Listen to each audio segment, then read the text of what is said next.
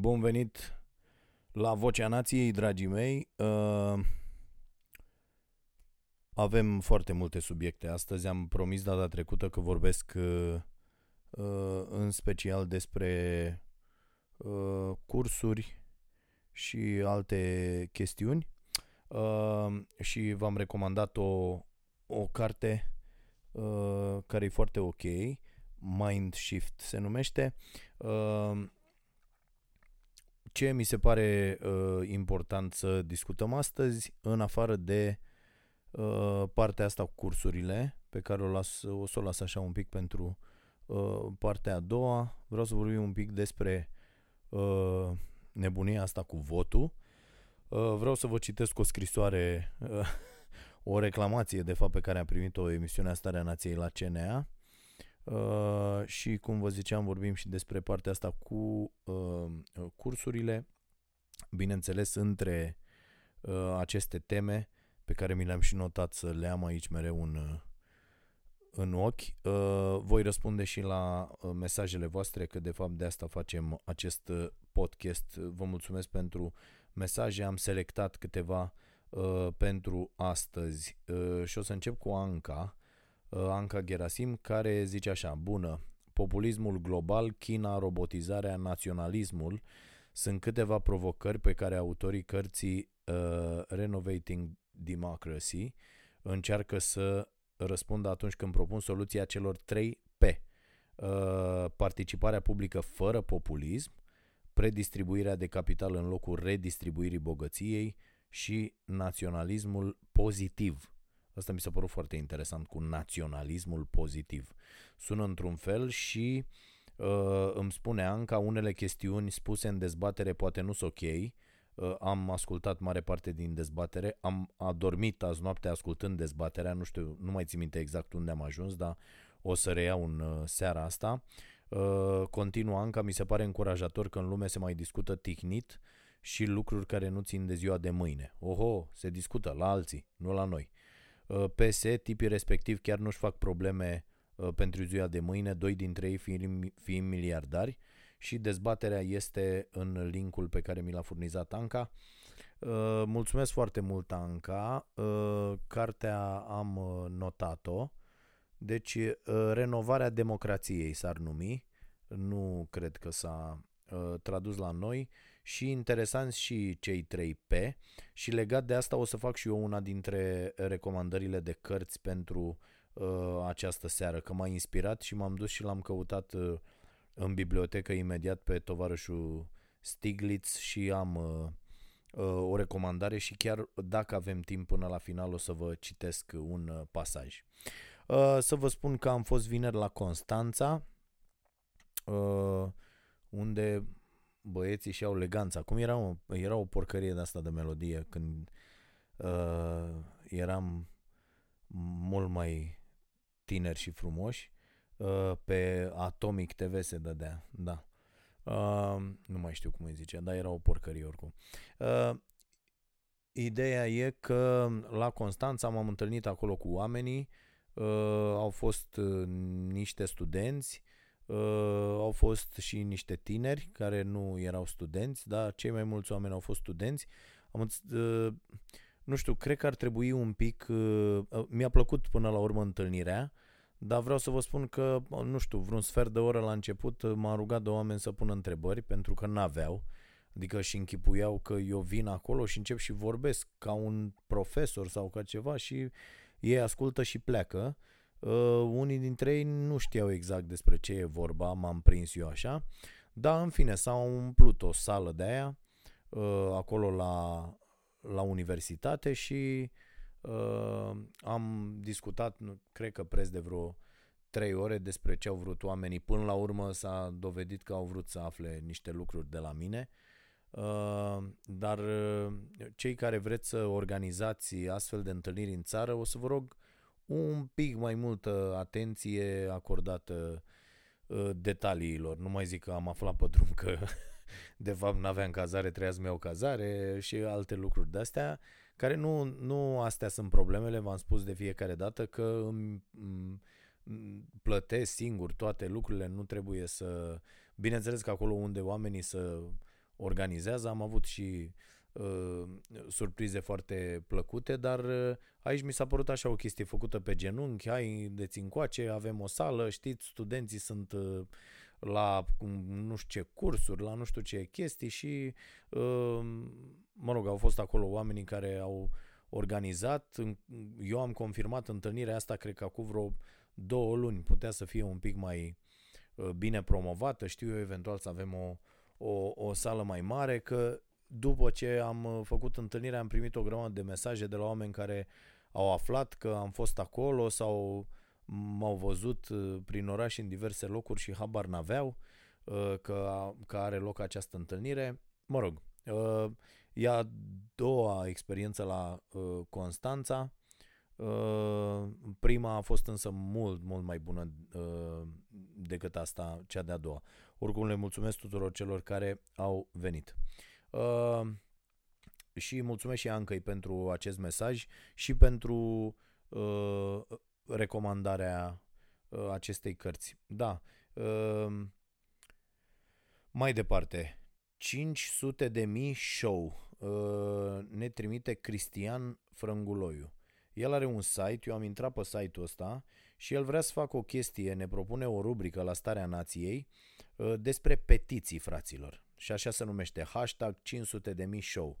Uh, și el zice așa, vreau să vă propun o rubrică, propun să observăm problemele, să plecăm de la solicitări semnate de sute mii de oameni, creând astfel legitimitate. Am început prin a crea acest site care să fie pasul ce conturează eventualele rubrici ale unei emisiuni. Dacă ar urma să fie o emisiune de sine stătătoare, eu aș crea următoarele rubrici. Update-uri despre acțiunile săptămânii precedente, subiectul zilei din petiții naționale, dar și internaționale, știri despre acțiunile civice din săptămâna ce urmează.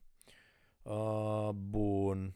Desigur, mi-ar plăcea să iau interviuri inițiatorilor petițiilor, semnatarilor, dar și experților pe subiectul petiției respective. În cazul acesta, dezvoltând subiectele, emisiunea ar putea ajunge la 15 minute destul de ușor. Pagina cu descrierea conceptului, Uh, pagină cu articole specifice, bun, vă stau la dispoziție. Acum, uh, Cristian, nu știu dacă tu știi, eu am mai vorbit despre petițiile astea. Uh, pe fond, ele sunt ok. Adică, domne, era o perioadă în care și eu credeam foarte mult, nu neapărat în aceste petiții, cât în uh, rezolvarea problemelor unei comunități pe această cale, cu strângere de semnături. Uh, și eu, de pildă, la Ploiești am făcut, am inițiat undeva prin 2008 acțiunea Petrolului al nostru și în această acțiune am strâns împreună cu oamenii zeci de mii de semnături pe stradă cu privire la uh, viitorul echipei de fotbal. Și până la urmă lucrurile s-au rezolvat, e și meritul uh, oamenilor alături de care am uh, demarat acțiunea asta, faptul că acum Uh, petrolul există, nu mai depinde de niște băieți uh, care, mă rog, uh, pe care tranziția i-a pus în niște poziții senzaționale, fără ca ei să priceapă la ceva. Și asta e asta e chestia, credeam că se, că se rezolvă lucrurile în felul ăsta. Și în multe subiecte cred că așa se pot rezolva. Pe de altă parte, Um, foarte multe dintre petiții uh, mi se pare că n-au absolut nicio finalitate, nicio nimic. Iar a face o emisiune plecând de la ideea asta, uh, sigur că e o chestie pe care poți să o faci, îți recomand să o faci. Nu cred că poate fi o rubrică într-o emisiune precum Starea Nației, nu există uh, legătură. Mai menționăm și noi din când în când uh, lucruri cu privire la petiții, nu de cele mai multe ori uh, pozitive uh, și cred că e o, o rubrică sau chiar o emisiune de sine stătătoare, cum spuneai, care se poate dezvolta în mediul online cu un canal de YouTube care chiar să se numească așa și cu un podcast și să te apuci să filmezi, să te apuci să duci asta mai departe. Adică nu căuta să te lipești de cineva, cum ar fi starea nației sau altcineva, Uh, să faci proiectul ăsta. Dacă tu crezi în el și crezi că oamenii aia care au făcut petiția și toți cei care au semnat-o ar fi interesați de, de treaba asta, dă drumul, bagă mare, nu lăsa pe nimeni să te oprească uh, și vezi ce iese. Alocă timp, resurse, o să ai foarte mult de tras și dezvoltă chestia asta. Nu cred, uh, repet, că ea poate fi o, o rubrică într-o emisiune, cum nu mai cred atât de mult, așa cum credeam acum 20-25 de ani, în forța uh, acestor petiții. Mai ales că ele s-au bagatelizat într-un fel, adică uh, acum oricine vrea ceva, să spună ceva, face o petiție și să duce și zice despre petiția aia și unii o semnează și gata, domne, am făcut ceva. Există și foarte multe ONG-uri care fac petiții de-astea uh, doar ca să fie și să se pună acolo, să-și obțină finanțările. Uh, puține sunt petițiile chiar ok, care uh, um, chiar își propun să rezolve probleme și, și mai puține sunt cele care și rezolvă aceste probleme. Și plecând de la treaba asta cu petiția, aș vrea să vorbim un pic despre nebunia asta cu votul. Și din nou revenim la aceeași treabă, la aceeași violență extremă a unor, a unor oameni pe care eu îi cred nebuni. Serios vă spun acum. Deci eu, eu am impresia că oamenii ăștia ori sunt nebuni cu totul, ori sunt bipolari, ceea ce tot o formă de, mă rog, e o boală, dar uh, băi, deci nu poți acum câteva luni să sfătuiești pe toată lumea să nu meargă la vot pe un referendum și acum să spui că lumea trebuie să meargă la vot pentru un referendum. Uh, e o nebunie totală. Deci lăsați pe oameni să aleagă fraților dacă merg sau dacă nu merg. Deci dacă se regăsesc oameni în chestia asta, e ok. Vor merge și vor vota, treaba lor cum. Dacă nu se regăsesc, nu-i mai agasați cu... Am văzut tot felul de acțiuni de-astea cu uh, votul, cu nebunia, cu referendumul, hai la referendum, dar de fapt hai la vot, dar de fapt dacă mergeți voi trebuie să fiți aia care votează invers, că de fapt să știți că aici e manipularea. Manipularea mare acum, care se face peste tot, este că îi vedeți pe tot felul de oameni, uh, mulți dintre ei jurnaliști, despre care eu cred că n-ar avea ce să caute în chestia asta, uh, sfătuindu-i pe oameni să meargă la vot, dar uh, mesajul de, din spate este mergeți la vot și votați ce vă spun eu în fiecare zi. Adică fiți de acord cu mine, cu ce vorbesc eu la radio sau la televizor sau pe internet sau unde vorbesc eu uh, și votați ca mine pentru că așa e bine. Asta e chestia din spate. Și pe mine mă enervează foarte tare lucrurile astea. Uite, m-au sunat și pe mine niște oameni, uh, nu știu ce fel de acțiune e, um, chiar uh, duminică seară Uh, când eu înregistrez acest podcast, mamă, și urcă pe scenă tot felul de oameni care le zic celorlalți, haideți la vot. Bă, și e o chestie absolut tâmpită, cum e și la uh, meetingurile astea electorale din această perioadă. Nu știu dacă ați constatat, dar idioții ăștia de la partide fac meetinguri și și aduc proprii susținători uh, pe care îi încearcă să-i uh, uh, radicalizeze cumva, adică cei acolo pe scenă te uiți la, la idioții ăștia care vorbesc uh, și nu, nu m-aș vrea să fac diferență, deci de la toate partidele. Și ei încep să le spună oamenilor că noi vom face nu știu ce și că noi vrem o Românie nu știu de care. Las la o parte că discursurile n-au absolut nicio legătură cu Europa, nicio legătură cu problemele actuale ale Uniunii, cu uh, propuneri pentru rezolvarea acestor probleme, nu există nicio legătură. Pentru ei este o campanie electorală și atât. Adică dacă ar fi pentru uh, uh, conducerea WC-ului public din curtea uh, nu știu cui, la fel ar arăta, ar, ar arăta această campanie electorală. Fix la fel. Că ar fi pentru locale, pentru prezidențiale, pentru ei se comportă la fel nicio legătură cu Europa, deși discutăm de alegerile europarlamentare, nicio legătură cu problemele Europei, nicio legătură cu soluțiile propuse. Doar să moară aia că sunt hoți și corupți, să moară aia că sunt nenorociți și nu știu ce, ăia vor să vă taie pensiile, ăia vor să vă taie salariile, noi vă dăm nu știu ce, ăia nu fac spitale, noi facem spitale. Asta e toată uh, retorica acestei campanii, probabil cea mai imbecilă campanie electorală care a existat vreodată de când mă uit eu la aceste campanii electorale. Uh, și e, e o prostie ce se încearcă. Uh, treaba asta cu mobilizarea la vot, fraților, nu știu dacă ați văzut uh, ultimele sondaje făcute la nivel european, peste 50% dintre europeni, Deci nu proștii de români, nu, nu tăticu. Peste 50% dintre europeni cred că această construcție, Uniunea Europeană, nu va mai exista peste 20 de ani. Păi și atunci de ce să-i spui lui să meargă la vot dacă el nu se regăsește în șmecheria asta? De ce să o trimit eu pe Rovana sau să-l trimit pe Rareș Bogdan la UE dacă sunt dintre cei care, cre- nu mă număr printre ăștia, dar zic ca idee, unul care nu mai crede în UE, de ce să meargă să, să decidă cine merge la UE din partea României? E o prostie, lasă să stea acasă. Adică trebuie să crezi în treaba asta ca să te prezinți. La fel cum trebuie să înțelegi imbecilele alea de întrebări pe care nici Iohannis nu le înțelege, săracul. M-am uitat la el cum să încurca zilele trecute. Doamne, Dumnezeule, că nu pricepe nici el ce a vrut acolo cu chestia asta, știi?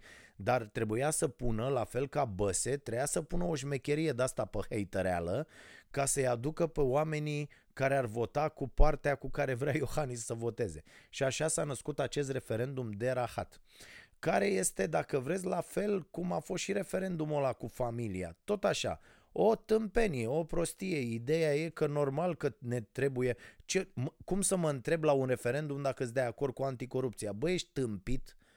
Bă, ești tâmpit? Normal că sunt de acord cu anticorupția, normal că tot, toți ce, până și corupții dacă îi întrebi și aia care ciordesc toată ziua din banul public dacă îi întrebi și ei la modul ideal spun că da, domne, da, domne. Înțelegeți? Și îmi vine în minte melodia lui Cohen cu In My Secret Life, da? Deci și ei știu ce e dreptatea, știu ce e bine și ce e rău și oamenii care fură. Și aia la un sondaj ți-a răspunde, da, domne, și eu vreau. Și la referendum aia s-ar putea să voteze, da, domne, vrem anticorupție. Ce imbecilitate asta de întrebare? Da? Deci nu, eu nu văd nicio diferență. Chiar mi-a trimis cineva un mesaj, dar mie, mie că l-am șters, nu știu, nu l-am găsit, dar dacă o să mă mai uit acum, uh, mi-am adus aminte de el, la fel mi-a trimis cineva și a zis, domne, eu credeam în chestia aia cu familia. Uh, bun, uh, suntem foarte mulți de acord că dacă tu crezi în aia cu familia tradițională, ești un imbecil. Nu mai stau să reiau toate datele, este evident că o mamă și copilul ei alcătuiesc o familie, fără, chiar dacă nu există un, un tată prin preajmă. Nu mai stăm să explicăm că ne întoarcem iar la toți idioții planetei. Uh, n-are sens. Dar la fel a fost și acolo. Băi, toți ăștia care am zis, bă, nu avem ce să căutăm. Ok, nu avem ce să căutăm. La fel și aici, terminați cu chestia asta, hai să-i mobilizăm pe oameni. Hai să... De ce este asta cu mobilizarea? Vă zic foarte clar. Pentru că acești oameni care mobilizează la vot au impresia că oamenii care stau acasă de fiecare dată ar vota cu partidele susținute de ei. Da? Deci haideți să nu ne facem că nu înțelegem despre ce e vorba, fraților. Mobilizarea la vot nu se face la modul ieșiți la vot pentru că democrația, ceea ce eu cred, ieșiți la vot că democrația este reprezentativă, este mult mai puternică atunci când numărul celor care participă la vot e mai mare. Uitați-vă la ce se întâmplă cu primarii. Firea a ieșit cu 13% din voturi la București. El la mine la Ploiești un bălălău, am avut un San Bernard mai agil decât el, e primar cu 11% din voturi. Asta nu e reprezentativ, nu ești reprezentativ când ai 11% din voturi. De-aia ar trebui să fie prezența mare, ă, astfel încât acești oameni să nu poată să fie contestați, să poată să-și pună programul în aplicare, pentru că, băi, m-au ales 40 și ceva la sută dintre uh, oamenii din localitatea asta. Și atunci, da, tu poți să zici atunci m-au ales oamenii, lăsați-mă să-mi fac treaba. Dacă în tine te-au ales 10% dintre oameni, ceilalți 90%, fie că au fost, fie că n-au fost la vot, pot să vină să spună, băi Coco, știi ceva, ia lasă-mă în pace. Că așa, despre asta este vorba. Bun, deci revenind la asta cu votul, cei care vă îndeamnă să ieșiți la vot sunt siguri și uitați-vă unde sunt uh, uh, în aceste îndemnuri. Unde, de unde vin aceste îndemnuri? De la ce fel de oameni? Cui li se adresează uh, acești oameni? Și o să vedeți că sunt vizate zonele de tineri, zonele uh, celor care sunt nemulțumiți de actuala stare de fapt și atunci că dacă ar fi fost invers, dacă la uh, putere ar fi fost dreapta de pildă, n-ați mai fi auzit mesajele de ieși la vot din partea celor care lansează aceste mesaje. Dar o să vedeți, dacă faceți o analiză foarte sumară așa, că aceste îndemnuri vin din partea, în proporție de, nu știu, 70-80% din partea unor oameni care speră că o prezență mare la vot uh, înseamnă un rezultat uh, uh, într-o altă direcție. Și e foarte posibil să fie așa, dar eu aș vrea să-i lăsăm pe oameni să decidă singuri uh, dacă merg sau dacă nu merg. Sigur că pot fi făcute tot felul de dezbateri, în special pentru tineri, despre importanța votului, despre, despre cât de important, cât de puternică e democrația dacă ne prezentăm cu toții la vot. Bă, dar de aici până la nebunia asta, haideți, haideți, haideți, haideți, tot timpul, eu ies la vot, eu fac nu știu ce, au ești actori, au făcut la la la, toată, și acolo mesajele în acele clipuri, bă, fraților, când pe ăla îl vezi în piață, că strigă într-o anumită direcție și ba chiar unii dintre ei sunt înregimentați cumva în anumite zone politice de centru-dreapta, de dreapta și așa mai departe, bă, mesajul cu hai, ieși la vot să, să uh, uh, suprapune de fapt cu mesajul bă, ieși și votează ce vreau eu sau ce votez și eu. Și mie nu-mi place treaba asta. Uh, ba mai mult vă reamintesc de uh, celebru George Carlin care uh, avea, care are, mă rog, el va rămâne, chiar dacă nu mai e fizic, va rămâne treaba asta și Carlin are un moment genial despre vot și democrație și îl găsiți pe YouTube dacă vreți să-l uh, uh, ascultați, el le cere socoteală uh, celor care merg la vot pentru situația din țară, spunând că el n-a participat la rahatul ăsta și cei care i-au votat pe actualii politicieni să îi dea lui socoteală pentru că practic ei i-au pus acolo. da, uh, gluma este uh, foarte, foarte adâncă și îți dă de gândit. Uh, bun, am discutat și despre problema asta. Uh, deci de asta ca să explic de ce nu mă vedeți pe tot felul de scene uh, urlând și chemându-i pe oameni să, uh, să vină la vot. E o perioadă în care ziariștii nu mai știu ce e la jurnalism, ce e la uh, ce fac ei acolo, cum se pun în slujba unor partide sau a unor instituții sau a unor uh, și abandonează uh, interesul public și nu mi se pare nu mi se pare deloc în regulă. Bun, citim mai departe mesaje. Uh, Vlad Uh, Vlad Ardeleanu ne zice așa, sunt uh, un student în România și nu-mi place deoarece am considerabil de multe materii, cursuri care nu mă interesează, care sunt în afara domeniului în care eu vreau să profesez, să lucrez. În primul an, raportul de materii de interes versus materii pentru care nu aveam interes era destul de echilibrat și speram, chiar speram că o să se schimbe în favoarea mea. Ce naiv am fost. Nu, rămâne la fel, se modifică în defavoarea mea. Să schimb specializare. Pardon, facultatea nu este o opțiune pentru că nu vreau să pierd un an și am decis să rezist. Uh, da, mi se poate reproșa lipsa oricărei urme de interes față de această etapă a dezvoltării mele educaționale. Nu m-am interesat dinainte să văd cum arată programa.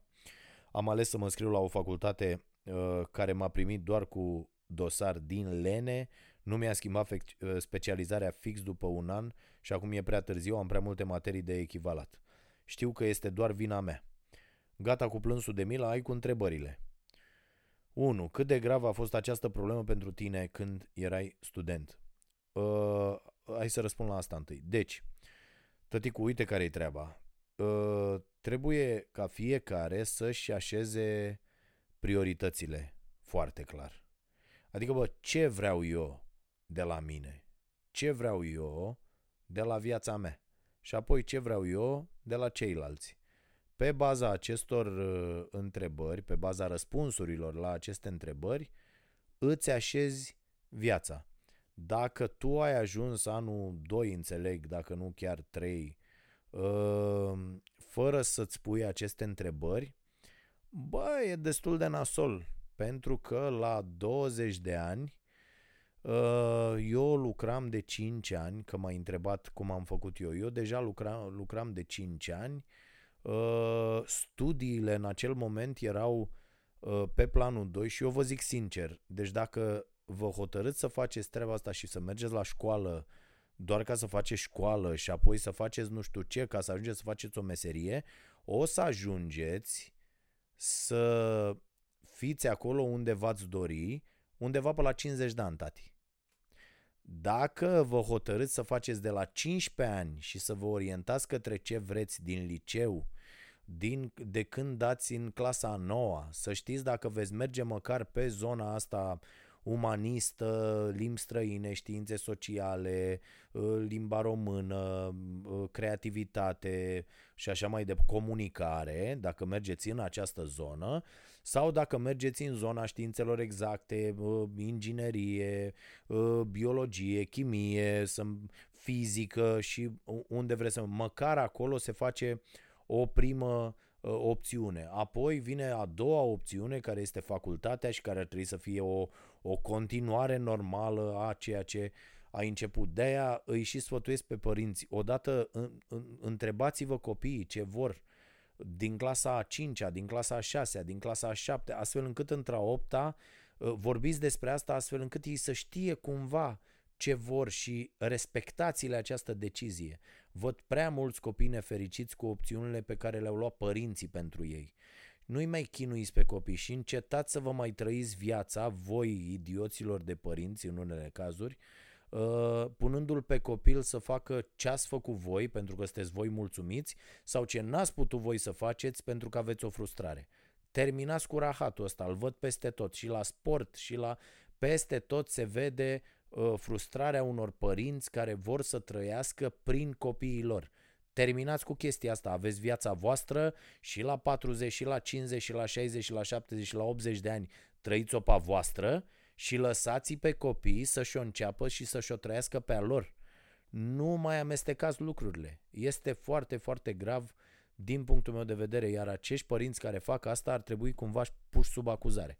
Foarte serios vorbesc. Părinții care se amestecă prea mult în viața copiilor ar trebui să nu să plătească, nu știu, cumva pentru chestia asta. Nu pur sub acuzare, merg prea departe, dar ar trebui, nu știu, să plătesc o amendă. Dacă vine copilul și zice, face o reclamație, domne, m-a dat la mate fizică, m-a obligat, ă, e, ar fi foarte important într-o societate normală să primești dreptul de a-ți vedea copilul doar în weekend. Glumesc și exagerez desigur, dar uh, cred foarte tare în uh, necesitatea unei școli pentru părinți în societatea românească, pentru că vom fi în continuare la nivelul la care suntem acum, atâta vreme cât nici nu vom ști să fim părinți. Și vom acționa total uh, uh, idiot Uh, punându-i pe copiii noștri pe niște cărări greșite. Și uh, foarte mulți sunt în această zonă. Revenind la uh, întrebarea telespectatorului Vlad, uh, Vlad, e foarte simplu. Trebuie să te hotărăști cu ce... Niciodată nu e prea târziu, atenție. Asta că am ajuns deja într-un punct în care nu știu ce, bă, nu e târziu. Ai mai mult de tras din acest punct. Adică asta trebuie să știi ai foarte mult de tras. Și apropo și de unele întrebări pe care le-am primit la ultima întâlnire la Constanța cu studenții și uh, ce mesaje mai primesc de la oameni, inclusiv pe, pe Facebook. Uh, apropo, dacă vreți răspunsuri, ar trebui să insistați un pic că sunt atât de multe. Deja uh, mesajele la care pot răspunde sunt uh, uh, mai, mai multe, mesajele pe care le primesc sunt foarte multe și nu reușesc să răspund la toate. Și atunci, uh, la cine insistă, uh, sunt șanse mult mai mari să, să răspund, să citesc tot mesajul și să răspund. Apoi, la fel, ce vă rog e nu mai trimiteți mesaje uh, foarte, foarte lungi, adică sunt unii care îmi trimit, nu știu, 10.000 de semne. Mi-e foarte, foarte greu să mă opresc din ce fac și să citesc 30, 40, 50 de mesaje de astea cam câte primesc într-o săptămână. Dați-vă seama că mi ocupă niște ore, ore, ore întregi. Mie, îmi este foarte, foarte greu. Așadar, dacă mesajele sunt scurte și întrebările sunt la fel scurte, sunt șanse mult mai mari să vă, să vă răspund. Uh, pe unele dintre mesaje le dau la o parte pur și simplu când văd că sunt mult prea lungi. Așa, deci ce ai de făcut, Vlad, este să uh, știi foarte repede ce vrei să faci și să te apuci de treaba asta fiind dispus să faci sacrificii. Uh, apropo de multe dintre mesajele pe care le primesc, foarte mulți cred că se poate face ușor. Bă, nu e ușor. Asta e vestea foarte proastă pe care vreau să vă dau. Este al dracului de greu. Să-ți faci un rost, să-ți faci un uh, statut, să ajungi la independență financiară, să nu mai stai să te gândești, bă, dacă stau o săptămână cu pur și simplu mor sau ă, trebuie neapărat să merg la muncă. Astea sunt gânduri foarte importante dacă vreți să ajungeți în această zonă de a face lucrurile cu multă bucurie și a face doar ceea ce vă place, de a fi independenți din punct de vedere financiar, de a lua întotdeauna decizii liberi, liber pur și simplu, nu au o stai că nu pot să plătesc rata, au o stai că nu pot că am nu știu ce datorii, nu, liber, să luați deciziile liberi, trebuie să faceți foarte, foarte multe și foarte, foarte mari sacrificii. Trebuie să fiți de acord că uh, nu veți mai merge la berea cu prietenii decât uh, o dată pe lună, indiferent că exersați pentru uh, echipa de fotbal a uh, orașului sau pentru uh, filarmonica din oraș sau pentru uh, olimpiada de fizică. Da? Asta cere sacrificii sau, sau dacă vă pregătiți, nu știu, uh, să faceți un uh, podcast și să faceți bani din asta sau să faceți o emisiune la televizor sau să faceți, nu știu, să dați drumul la un canal de YouTube.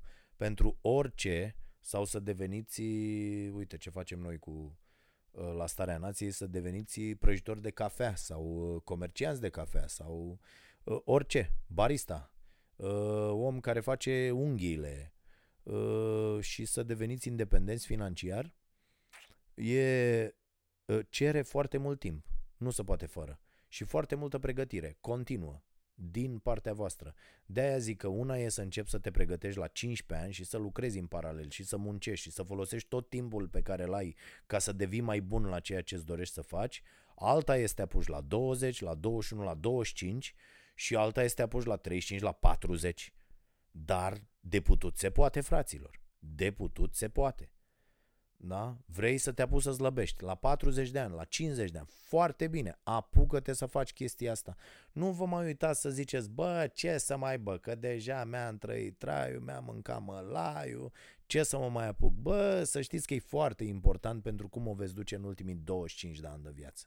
E foarte, foarte important ca și la 35, la 45, la 55, la 65, la 75 să vă apucați de mișcare E bine pentru creierul vostru, e bine pentru corpul vostru, pentru sângele vostru, pentru tot. Dacă aveți 35-40 de ani și nu puteți să vă legați la șireturi din picioare, aveți o mare problemă, martalogilor, ce sunteți? A, asta cu martalogii e o glumă pe care am făcut-o în acest weekend cu uh, colegul meu de la Starea Nației, Gabi Drogeanu, el fiind din Constanța, am, am stat uh, împreună vineri, sâmbătă și tot discutam cu martalogul ăsta că el zicea, bă, e Ă, termenul ăsta e de la mine, de aici, de la Constanța. Am ieșit mai stânga-dreapta și oamenii nu știau, bă, ce e la martalog și noi, noi îl folosim aici la, la ploiești, de pildă în zonă, ă, tot așa, când îi zici lui unul să dea la o parte și nu să dă, știi, dă tebă la o parte. E, la origine cuvântul este uh, grănicer, uh, deci om care păzește granița și uh, de aici vine și numai cu dă tebă martalogule, așa am vorbit în, în weekendul ăsta. Deci, bă, nu mai fiți martalogi, mișcați-vă, duceți-vă și mișcați-vă și puneți-vă sănătatea la punct, că altfel veți vedea și lumea. Altfel săriți din pat dimineața la prima oră, altfel vă uh, înhămați la toate treburile zilnice. Dar e foarte, foarte important să nu numai să vreți asta, apropo era bancul ăla, domne, mi-am făcut abonament la sală de 3 luni, mai aștept o lună și după aia mă duc acolo să văd de ce nu slăbesc bă, trebuie mers. Uite, am fost azi la sală, eram cinci martalogi în sală, duminică la, la prânz și trăgeam acolo toată lumea trecută de 40 de ani, hai tată, hai tată, păi da, așa se face. Dacă vrei să fii ok, dacă nu, bineînțeles că se poate și cu șprițuri toată ziua, nu e absolut nicio problemă. Diferența e, v-am zis, să faci acolo în ultimii 25 de ani. Eu sper să mor în somn undeva până la 70 spre deosebire de unii care o să stea între 55 și 75 uh, numai pe pastile, spitale și cu operații. Dar, uh, na, viața e plină de neprevăzut. Mâine pot să-mi cad o cărămidă în cap și am muncit ca prostul în ultimii șase ani să merg la sală, să slăbesc, să fiu sănătos, nu? Na, orice se poate întâmpla. Sau să mă enervez cum fac eu cu emisiunea asta și să uh, mă vedeți pe stradă trăgând uh, un uh, Adidas de șiret și zicând că am ieșit cu câinele. Bun. Hai să vedem mai departe. Uh, mamă, ce băi, cât de repede trece timpul când vorbesc, mai ales când vorbesc ca prost așa. A doua întrebare de la Vlad. Cum îmi sugerez să mă automotivez să fac teme, proiecte la materii care nu-mi plac? Bă, frate, din tonul uh, mesajului, înțeleg că ție nu prea ți arde. Și sfatul meu ar fi să renunți de tot, de mâine, la facultatea asta. Că nu-ți trebuie. Și să știți că sunteți foarte mulți în situația asta. Mergeți în fiecare zi undeva ca să aveți de unde să plecați și unde să vă duceți. Dar în rest nu faceți nimic acolo, că nici nu învățați ceva, îi și priviți pe profesorii aia săracii, ei vin acolo să vă bage niște chestii în cap, voi nu vreți, copiați la un examen, mai zice ăla nu știu ce, mai la la la, hai că am făcut un 5, în rest viață de student, ni, ni, ni, ne distrăm și după aia vă treziți că ați pierdut 3 ani, 4 ani, 5 ani, dacă faceți și un master și... Bă, de ce? Deci, care-i sensul la treaba asta? Opriți-o. Opriți-o pur și simplu. Acum se poate îngheța, bă, o îngheț dacă vreau mai uh, fac, dacă nu, nu. Și apucați-vă, mă, fraților, de altceva, ceva ce vă place. Vlad, asta te sfătuiesc să faci. Mă, mâine să te duci să zici, băieți, eu v-am bubat pe portofel, îmi îngheț anul sau încearcă să tragi de tine să-l termin pe ăsta sau așa și ia mă frate, uite, eu acum sunt în discuții cu fimea și sper să reușesc treaba asta uh, în uh, consiliu familial. Uh, eu n-aș vrea, mă, să meargă nicăieri după astea 12 clase. Și așa au tâmpit ăia cu astea, te duci imediat la facultate unde să... Stai, bă, un an, mă, serios, stai un an, vezi ce cu tine. Mergi un pic dacă îți permiți, vezi lumea un pic, muncești, uh, da, te duci undeva, lucrezi. Lucrează, frate, lucrează trei luni colo, două luni colo, mergi la un ONG, salvează balenele, vezi exact ce vrei să faci, ce vrei tu să faci și du-te după aia și înscrie-te undeva la studii. Dar întâi identifică treaba asta, bă, ce vreau eu să fac cu viața mea? Că nu cred că ăsta e răspunsul, să pierdeți timpul la o facultate sau să scrie pe voi studenți pentru că, mamă, e mișto să fii student. Bă, asta e important, să vă hotărâți, bă, eu asta vreau să fac. Ok, asta vrei să faci, du-te pe drumul tău și vezi ce sacrificii implică treaba asta, să fii foarte bun la chestia aia și du-te, du-te frate, du-te. Uh, dacă vreți o, o chestie de motivație, cum e și uh, Vlad, uite, știți ce am făcut eu uh, ca să mă motivez în continuare în momentul când am știut că nu voi mai avea probleme financiare la modul să mă întreb dacă am luna asta, dacă mi-ajung banii din salariu sau chestii de genul ăsta, mi-am propus să ajung niște oameni care să depindă de mine, total. Uh, cum sunt cele trei fete de care avem grijă aici la Ploiești, noi, cu apartament plătit cu chirie, cu trei camere, cu mâncare dusă săptămânal, cu toate facturile plătite la zi, cu școala fetelor, cu toate cheltuielile, cu îmbrăcat, cu mâncat, cu tot, tot, tot, tot, tot. Deci, practic, am mai adăugat trei uh, și cu tasul care e semi uh, paralizat așa la, la pat și Uh, e și el o, o grijă în plus și de fiecare dată când mă gândesc că e suficient și că e ok și să o las mai moale și că ai mai bine mai citesc o carte decât să uh, mă mai chinui să mai am o idee și să mai fac niște bani și așa, intervine gândul ăla, bă, stai bă că mai sunt niște oameni. La fel mai am niște fete pe la Piatra Neamț, la fel mai am o familie la Baia Mare, la fel oameni, oameni cărora le trimit bani lunar din, din ceea ce fac eu. Și vă sfătuiesc să faceți asta dacă ați ajuns la un nivel la care ziceți că sunt mulți oameni pe care îi întâlnesc, unii dintre ei chiar bogați. Și sunt niște oameni extraordinari care ar putea să dea societății, prin experiența lor, creativitatea lor, mult mai mult. Și nu le mai arde. Sunt unii oameni la care am fost în ultima vreme să-i atrag în acest proiect cu Școala Nației. Și eu sunt foarte, uh, am mult entuziasm, merg, băi, haide, uite așa, așa, așa. Și mă uit la ei și un, unii îmi zic, uh, uh, chiar o prietenă foarte bună mi-a zis, bă, le-am cam făcut pe toate, nu mai vreau să mă ocup și de mine așa, nu, nu mai vreau să, nu mai arde. nu mai arde, știi? E foarte periculos, cred, în, în opinia mea. Chiar dacă tu faci lucruri frumoase pentru tine, te duci, te plimbi, vezi lumea, uh, citești, acumulezi uh, cunoștințe și te simți bine, uh, ai grijă de tine, fizic, sănătate, tot, tot, tot, mie mi se pare foarte important să, să, să dai tot timpul înapoi și să-i ajuți pe alții și să, să fericirea ta să vină din asta. Și eu asta am făcut. Când am simțit că intervine așa un plafon, că intervin niște gânduri de-astea, bă, ia gata mă, ce-ți mai trebuie ție? De ce te mai complici? Ești ok, ai atât timp, ai acumulat experiență, uh, ai, știi destule lucruri, poți, mai ales pe cont propriu, să o duci foarte, foarte bine, fără să, fără să ai probleme până la sfârșitul vieții, ce-ți mai trebuie?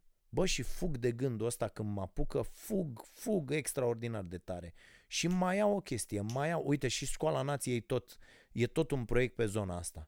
Deci în afară de pariu pe care l-am făcut cu Cafeaua Nației, cu tot ce facem acolo la, la magazinul nostru de pe Starea Nației, uh, am, am luat asta cu Școala Nației și un an, un an m-am, doar m-am gândit, un an doar am pus pe hârtie. Am, dacă vă arăt notițele cu Școala Nației, nebuniți. Uh, zeci, sute de, de variante, de scheme, până când mi-a venit, mai ales după ce am uh, citit cartea asta, Mind Shift, uh, uh, am zis, bă, stai puțin, că asta e. Nu e cum voiai tu să faci, nu e, pentru că nu-i găseam, am stat un an și m-am gândit și nu, știți ce nu găseam? DC-ul. DC-ul. Uh, v-am recomandat de mai multe ori cartea aia uh, începe cu DC a lui Sinek, Sinek, nu știu cum să pronunță exact. Uh, și, băi, asta e cel mai important. Adică de ce face asta? Uite, eu fac o emisiune la televizor uh, care de, de la început și-a propus să sancționeze derapajele, indiferent de zona din care vin ele, uh, și să îndeplinească în, în același, deci un singur produs care să îndeplinească principalele trei funcții ale uh, Uh, uh, mass media, da? Informare, educare și uh, entertainment. Hmm? Și ăsta e DC-ul. Și ok, și îl facem de atâta timp fără să ne abatem de la această idee. E singura idee. DC-ul vieții voastre trebuie să încapă într-o frază. La școala nației mi-a venit săptămâna trecută DC-ul, m-am trezit la 4 dimineața, l-am notat pe telefon și m-am culcat la loc. Iar DC-ul este ăsta. Să facem educația de înaltă calitate, accesibilă tuturor. Cele mai multe dintre cursurile de pe Școala Nației vor fi gratuite. Ăsta e DC-ul. Faptul că reușim să-i convingem pe niște oameni care știu foarte, foarte multe lucruri, dat fiind că educația este singurul răspuns de care avem nevoie și pe care putem să ne-l dăm și de care cu toții trebuie să fim conștienți ca să scoatem țara din situația în care se află acum, noi doar de educație avem nevoie, da? De la să nu mai aruncăm pe jos până la, uh, uite, inclusiv asta cu mersul la vot. De asta avem nevoie, de educație. Și atunci, dar educația costă. Iar la noi, cu toate uh, cu toată gargara asta abramburistică de la Ministerul Educației, educația este foarte, foarte scumpă. E, și foarte mulți dintre oameni, pentru că educația e livrată prost, nici nu vor să acceseze educația. Și atunci, la școala nației, eu asta ne-am propus, sper să și reușim, să atragem alături de noi atât de mulți practicieni din atât de multe zone care să accepte să împartă educație gratuit. Și despre asta va fi uh, acest concept Școala Nației. Și acum avem de ce gata, îi dăm drumul. În vara asta îi dăm drumul cu totul. Și cursurile și absolut tot și vor, va fi ceva foarte frumos. Dacă aveți sugestii uh, sau dacă vă, vreți să vă oferiți, pentru că am avut și astfel de surprize, oameni care să ne sune, ba, am auzit, te-am auzit vorbind despre Școala Nației, sunt uh, profesor emerit uh, la nu știu ce, Uh, avem mai multe discuții, nu o să dau încă nume, sau am făcut asta, am un business, mă pricep la economie, mă pricep la sticle de bere, la orice, da? Uh, și vreau să uh, fac un curs acolo pentru, pentru cine vrea să facă asta. Uh, deci dacă aveți sugestii, uh, le aștept foarte, foarte serios, mai ales că o să am nevoie de foarte mulți voluntari la, la treaba asta. Oameni care să se ocupe de cursuri, uh, cât un om la fiecare curs. Și cum vreau să avem sute de cursuri, vă dați seama că am nevoie de, de sute de oameni care să, să meargă cu noi la ideea asta și să facem împreună o chestie extraordinară. O să vă mai dau uh, uh, detalii. Uite, de pildă, băi, știți ce? Am văzut acum pe masterclass, chiar mă gândeam că am, uh, am terminat uh, uh, un curs pe, pe masterclass de curând. Uh, l-am făcut pe cel cu CEO de la Starbucks, da, ăla a fost ultimul. Și mai am unul acum la care m-am împodmolit, nu prea îmi place uh, că sunt multe banalități. Sunt doi băieți foarte celebri Uh, care predau un curs de cum să faci o campanie electorală, bă, și-au băgat acum un curs, înnebuniți dacă vă zic despre ce, abia aștept să-l fac.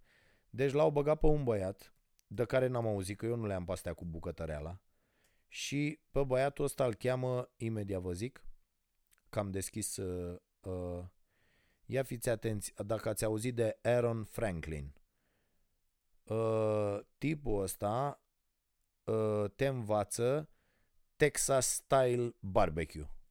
Deci, bă, cum să faci un grătar de la șmecher și m-am uitat la asta de introducere. Bă, mori. Și eu o să fac uh, acest curs și după aia o să mă filmez făcând uh, un barbecue din asta. Uite, The Art of Smoke and Fire. Pai de capul meu, abia aștept. Deci abia aștept să învăț treaba asta. Mi se pare extraordinară.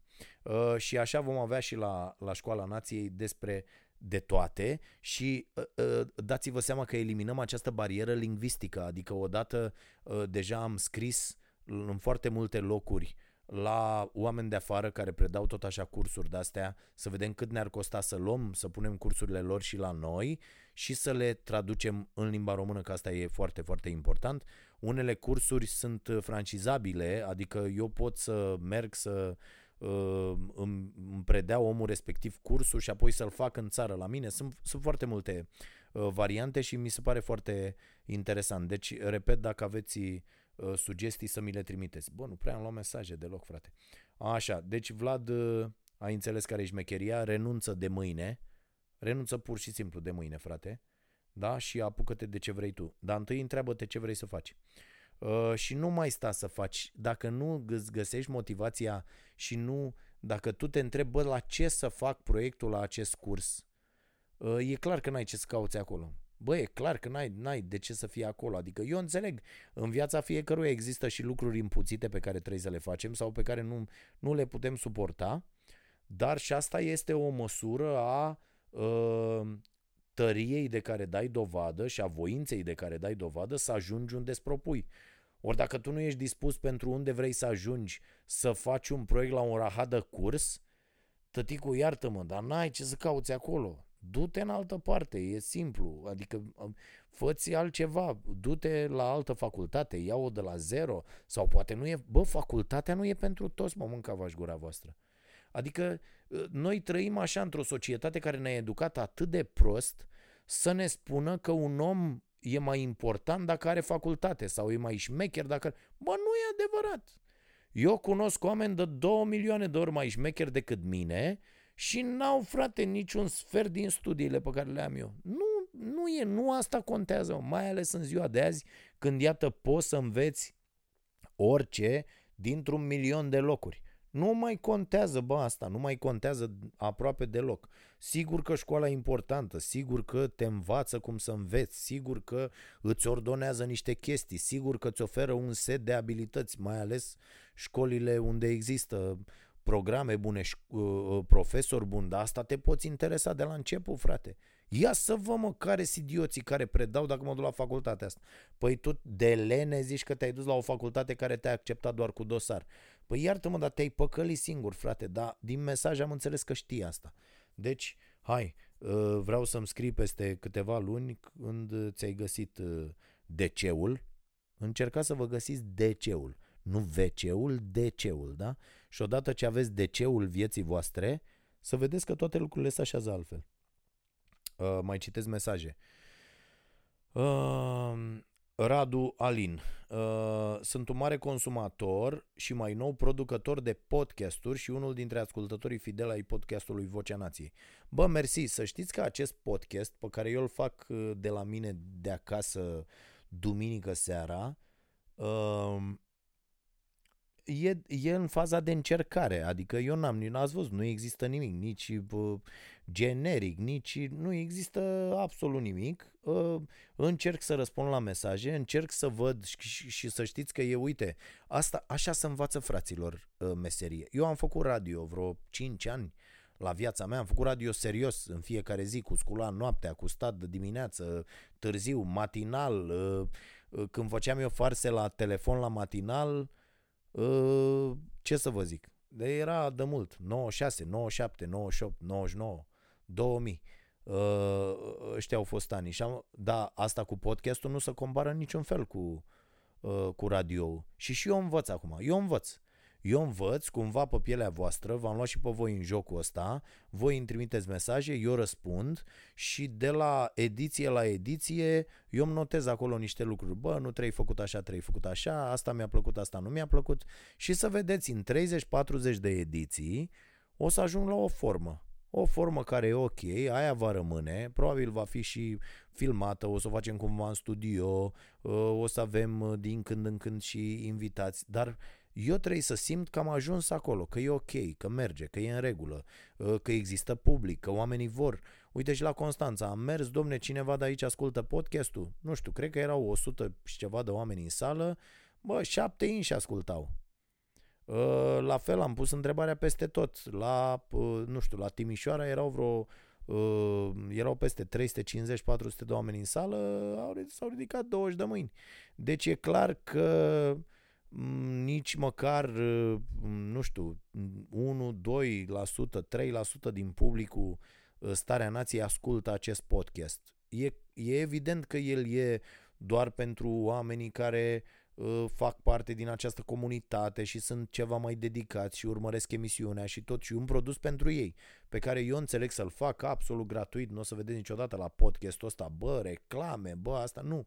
Este un produs exclusiv pentru telespectatori, este modul meu, uh, modul prin care eu încerc să uh, dau înapoi pentru fidelitatea voastră și pentru atașamentul vostru și să încercăm împreună să facem uh, Uh, lucruri mai bune, inclusiv din acest podcast, inclusiv din emisiunea Starea Nației.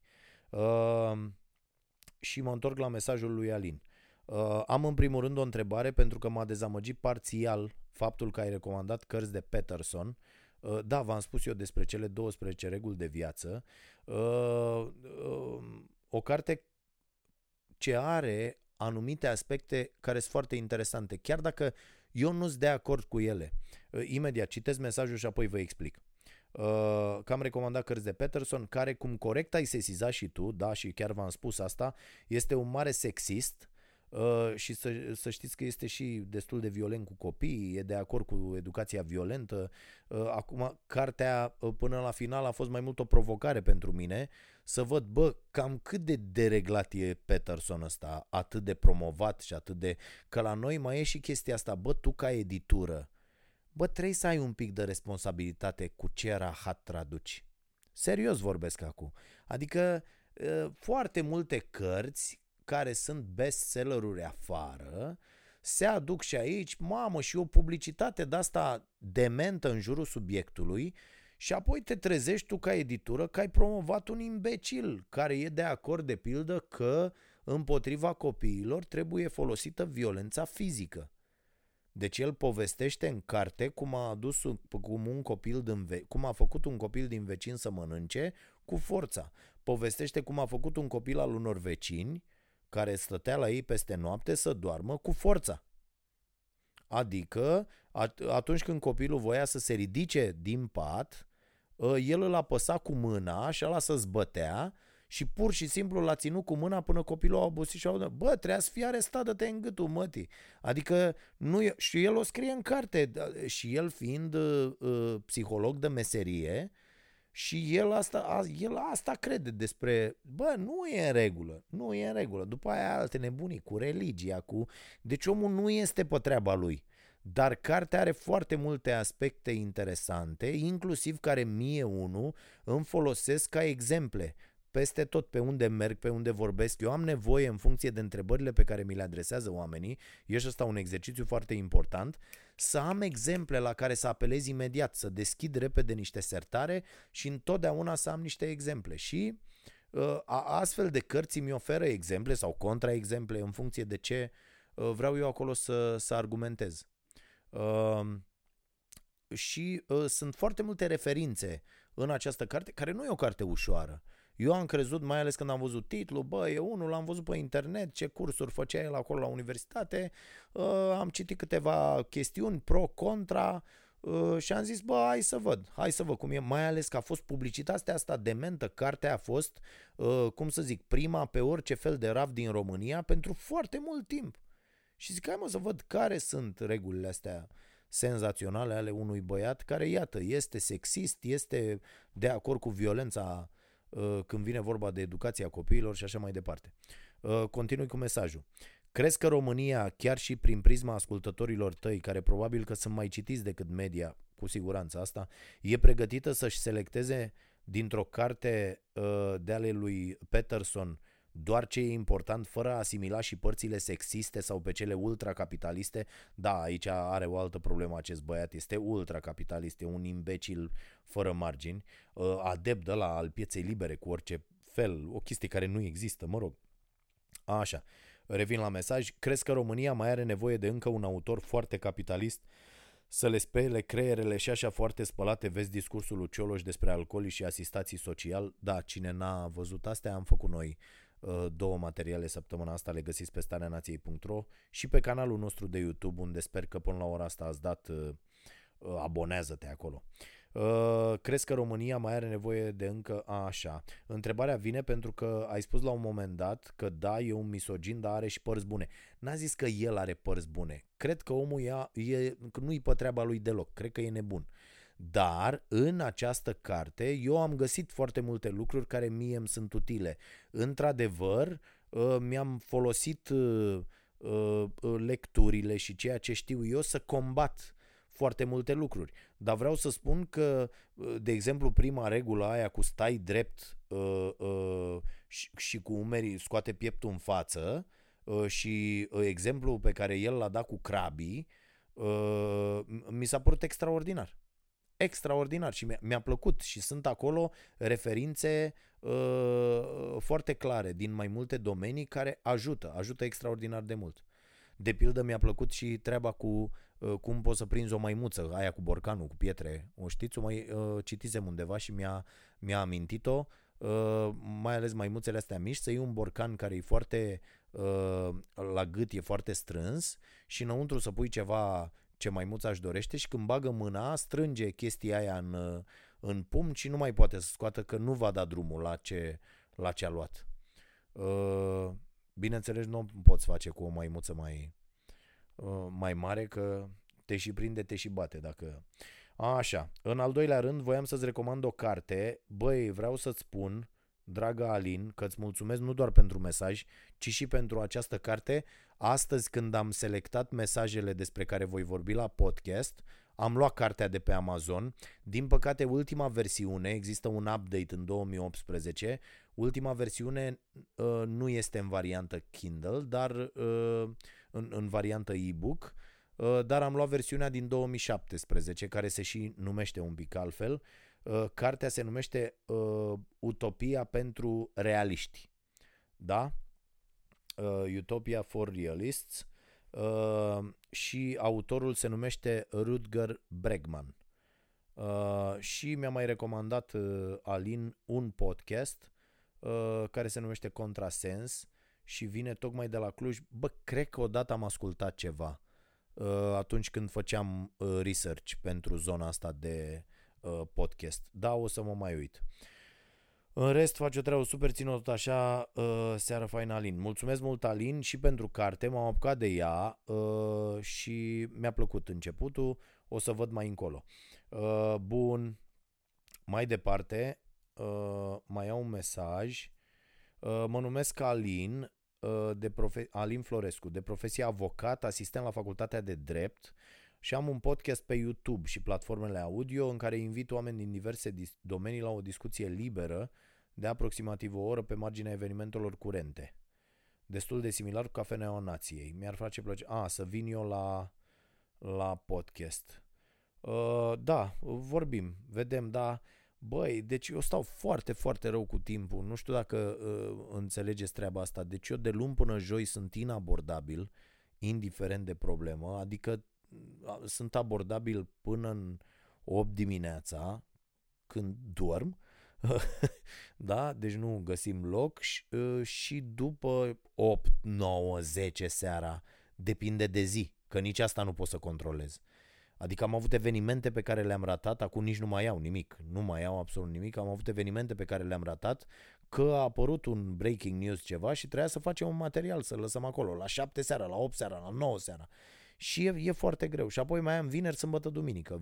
Vinerea, sâmbătă, în general, am asta cu turneul nației. Duminică sunt și eu acasă, fac uh, uh podcast, fac... Uh, deci e, timpul meu, practic, este uh, zero. Cu toate astea și toată ziua trebuie să am timp și să mă documentez și să citesc și să fac multe alte lucruri. Scriu la cartea care sper că o să apară în vară, în vară sper terminând sezonul și în iunie să termin și eu.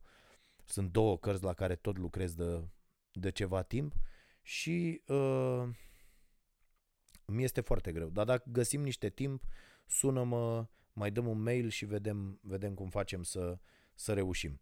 Uh, mai, băi, mai am multe mesaje și nu știu cum să fac. Uh, pentru că nu mai am timp.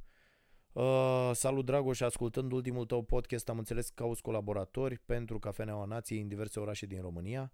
Uh, ce anume cauți mai exact? Știu că proiectul are pe lângă scopul de a vinde cafea bună la un preț extraordinar și o parte socială care mi se pare foarte mișto. Da, fraților, din banii pe care îi facem inclusiv cu cafeaua asta, avem grijă de niște familii în toată țara și trimitem niște copii pe, peste tot, inclusiv uh, vacanțe, le luăm rechizite, haine, uh, tot ce au nevoie, uh, plus aceste trei fete pe care deja le-am băgat practic la noi în familie și avem grijă de ele. Îți mulțumesc, Alexandru, pentru mesaj. Te vor căuta eventual o să dau forward la mesajul ăsta băieții mei să spună care-i treaba cu uh, cafeaua și ce am vrea noi să facem în, uh, în mai multe localități din țară. Uh, da, uh, haideți să vă fac recomandări că n-am apucat să vorbim despre tot și despre cursuri din nou.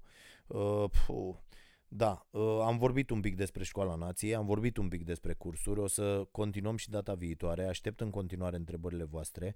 V-am zis despre ce e vorba cu, uh, uh, cu Școala Nației și dacă aveți idei, sugestii pentru mine, uh, sunt mai mult decât deschis. Uh, știu că v-am recomandat uh, uh, Samaritenii cei răi de la Ha John Cheng, Uh, apărută la Polirom. Tot la Polirom este, și două, uh, este apărută și cartea 23 de lucruri care nu ți se spun despre capitalism, o demistificare strălucită a unor mituri ale capitalismului. Uh, asta este ce a notat The Observer pe copertă. E ieșită la Polirom și e foarte interesantă cartea. Cred că am mai făcut referire la ea în câteva rânduri. Și apoi să vi recomand pe uh, domnul Stiglitz. Uh, nu știu dacă ați auzit de el, uh, dar este laureat al Nobelului pentru Economie și are mai multe cărți, sunt traduse la noi de Publica. Uh, una dintre ele este Marea Divizare, o carte foarte interesantă, din care aveți multe de învățat și o a doua, pe care o am lângă mine, deci cred că sunt împreună peste 1500 de pagini, uh, Prețul inegalității cum societatea divizată din ziua de astăzi ne pune în pericol viitorul. Și vreau să vă spun, apropo și de materialele pe care le facem despre asistență socială, încercând să explicăm termenul, încercând să diminuăm această ură socială incredibilă care există la nivelul societății din România, uh, e clar că cu foarte mulți nu vom reuși pentru că oamenii în ziua de azi, din păcate, uh, nu vor să audă decât ce le place lor. De foarte mulți oameni au două, trei idei, alea toate, și ei nu vor să audă altceva. Dacă ei aud că le spui ceva ce nu e ok, uh, îți spun că ești plătit, că ești un nenorocit, că hai zi câți bani ai luat și de unde. Vedeți, să știți că în partea asta dreaptă, centru-dreapta, mințile oamenilor, mințile multor oameni, acționează fix la fel ca mințile pesediștilor. Fix la fel. Și vă dau un exemplu de săptămâna asta. Am vorbit despre uh, uh, Uber versus taximetrie. E un material pe care îl găsiți uh, pe stareanației.ro. A fost la emisiune și în timp ce era materialul, deci materialul nu se terminase, un domn îmi spune, ești prost informat, uh, pe, pe Facebook acolo, uh, că i-am zis să hotărască la un moment, ești prost informat și să spui cine te-a plătit și cu cât ca să spui asta. Vedeți? Vedeți, este fix modul în care acționează pesediștii. Pesediștii exact asta spun. Pe oamenii care ies în piață îi plătește Soros, da? Ca așa se pronunță, nu Soros, cum zicem noi. Uh, da, îi plătește omul ăla. Iau atât, fac, drag, nu știu ce, la la la. Știți discursul, Dragnea în fiecare zi, tot, toți, toți acești băieți. E, din partea cealaltă, când spui ceva ce nu le convine, ești de asemenea plătit. Practic, ambele tabere cred că nu pot exista persoane care să aibă propriile opinii fără să fie plătite. Vă dați seama în ce căcat de societate trăim? Vă dați seama în ce fel de țară trăim în care lumea este atât de polarizată și și de o parte și de alta oamenii nu acceptă că adversarii lor de idei ar putea avea acele idei bazându-se pe niște argumente? Vă dați seama că noi negăm orice fel de posibilitate de dialog printr-o asemenea poziție? Vă dați seama că practic suntem idioți, deci nu avem, dacă noi nu avem ce să discutăm între noi cu argumente, pentru că în secunda 2 când ai spus o idee, se găsește unul sau se găsesc o mie sau zece mii sau o sută de mii să spună că ești plătit să spui acea idee. Voi vă dați seama cât de greșit este tot ceea ce facem noi aici? Cum să, cum să vrei să vorbești cu cineva dacă tu pleci de la ideea că ăla e plătit să spună asta? Și eu l-am întrebat, domne, dar pe tine te-a plătit cineva să pui mesajul aici? Cu siguranță nu l-a plătit nimeni, cu siguranță m-a înjurat când a văzut acel, acel mesaj. Dar este fix același mod de gândire. Adică dacă eu spun ție că te plătește cineva și tu îmi spui mie că mă plătește cineva, nu rămâne decât să ne luăm la pumni. Pentru că orice fel de dialog nu mai poate exista în aceste condiții.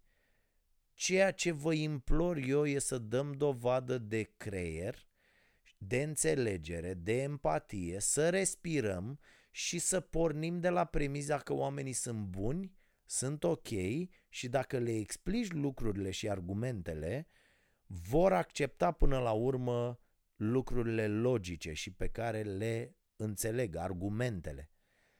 Din păcate, într-adevăr, de prea multe ori, oamenii nu sunt dispuși să facă asta. Foarte mulți oameni, și o spun cu mare părere de rău, de rău, foarte mulți oameni au doar certitudini și nu se pune problema ca ei să greșească foarte, foarte mulți oameni, gândiți-vă un pic la treaba asta până săptămâna viitoare, ă, câți oameni din jurul vostru sunt atât, au o mentalitate atât de închisă, apropo de, de cartea Mindset, deci nu Mind Shift, Mindset, a lui Carol Dweck, câți dintre oamenii de lângă voi dau dovadă de o mentalitate rigidă și nu acceptă că ar putea să greșească atunci când și-au format o opinie. De fapt, suntem atât de prost educați încât nu vrem să acceptăm atunci când greșim. Ne e foarte greu și să știți că aici, aici vedeți ce nivel de educație aveți. Bă, când greșiți, recunoașteți asta imediat, fără niciun fel de problemă? Să știți că eu sunt, cred că de 30 de ori de, pe zi îmi spun mie cât de dobitoc sunt. Asta, și, și bineînțeles învăț din prostia aia pe care am făcut-o, asta nu poate să vă ducă decât într-un loc mai bun cu totul. Și pe Stiglitz vi l-am recomandat și vreau să vă citesc doar câteva idei dintr-un capitol care se numește Creșterea e la stânga. Atât cei de la stânga cât și cei de la dreapta spun că susțin creșterea economică. Prin urmare, votanții care încearcă să decidă între stânga și dreapta Ar trebui doar să privească chestiunea ca pe una de alegere între două echipe de management alternative? O, oh, ce bine dacă ar fi atât de simplu. O parte a problemei ține de noroc. Economia americană, omul ăsta vorbește despre economia americană, dar bineînțeles că putem lua uh, foarte multe lucruri de aici. Economia americană a fost binecuvântată în anii 90 cu prețuri mici la energie, cu un ritm alert, alert al inovării și cu o chină care oferea tot mai multe bunuri de înaltă calitate la prețuri din ce în ce mai reduse. Toate acestea combinându-se în a produce inflație scăzută și creștere rapidă. Președintele Clinton și guvernatorul de atunci al Rezervei Federale nu prea au niciun merit din acest punct de vedere, deși firește, politicile greșite ar fi putut să încurce rău lucrurile. În schimb, problemele cu care ne confruntăm astăzi, prețuri mari la energie și alimente, un sistem financiar care se dărâmă, hmm, unde am mai auzit eu asta, au fost provocate în foarte mare măsură de politici proaste. Există într-adevăr mari diferențe în ceea ce privește strategiile de creștere care pot augmenta probabilitatea unor rezultate diferite.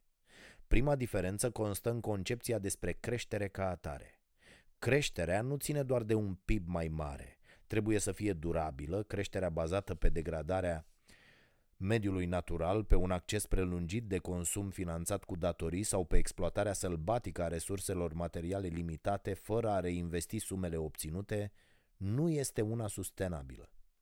Creșterea trebuie să fie de asemenea inclusivă și aici pentru toți demenții adepți ai pieței libere cu orice preț. Repet, creșterea trebuie să fie de asemenea inclusivă.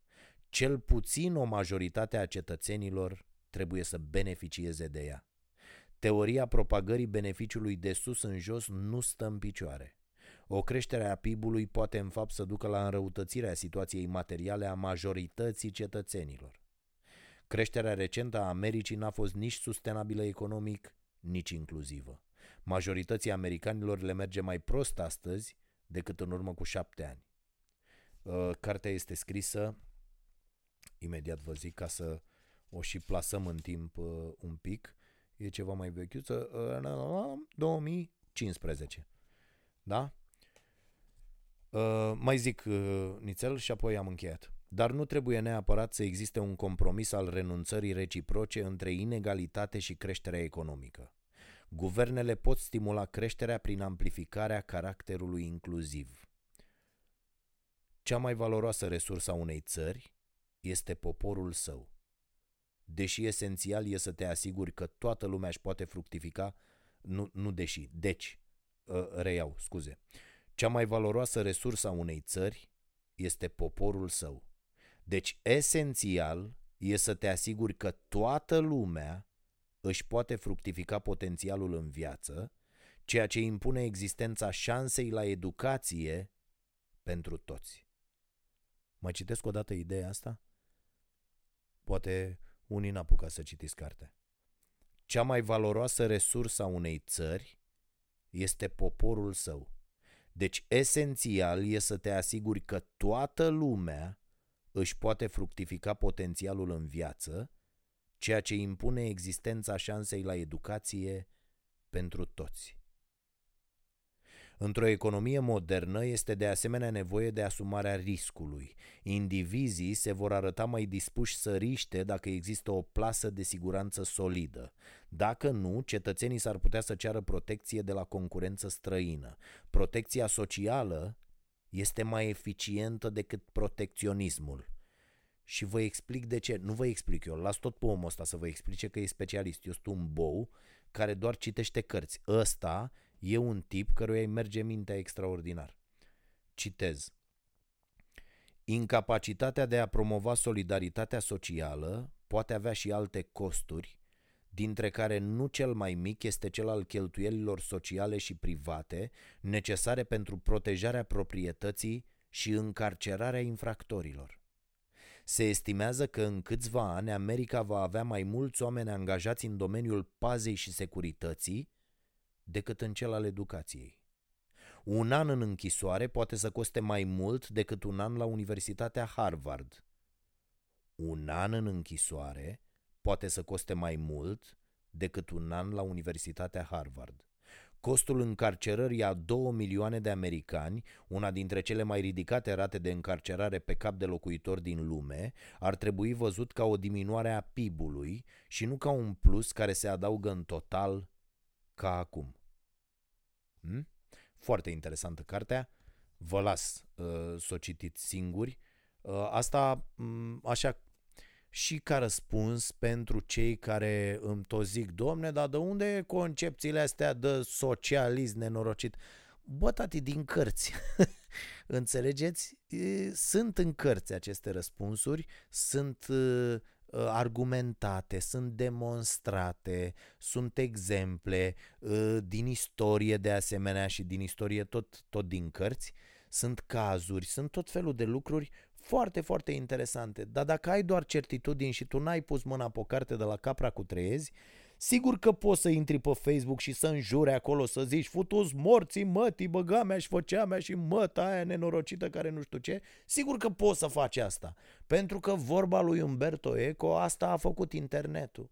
I-a pus, i-a dat o voce idiotului satului. Asta e, trăim cu chestia asta, nu e niciun fel de problemă, nu mă afectează, nu mă mai afectează de mult uh, astfel de, de comportamente și am, simt milă doar uh, uh, și și mai multă dragoste pentru oamenii care reacționează atât de violent pentru că n-au argumente. Dar asta e. Dacă vreți să discutăm, o putem face, însă trebuie să avem argumente pentru ideile pe care le susținem. Așa, mă, tai proastă că te-a făcut, asta e un argument, adică nu cred că vreți să ne luăm la înjurături, că am uh, un doctorat pe zona asta, adică eu înjur foarte mult și foarte rău și urât. Și uh, aplicând această tactică, uh, copiii mei nu înjură. Uh, și îmi pare foarte bine. Cu acest gând foarte educativ, înjurați în preajma copiilor astfel încât ei să nu mai înjure în rest, glumesc bineînțeles să nu faceți așa ceva, să nu faceți ca mine, să nu fiți precum Dragoș.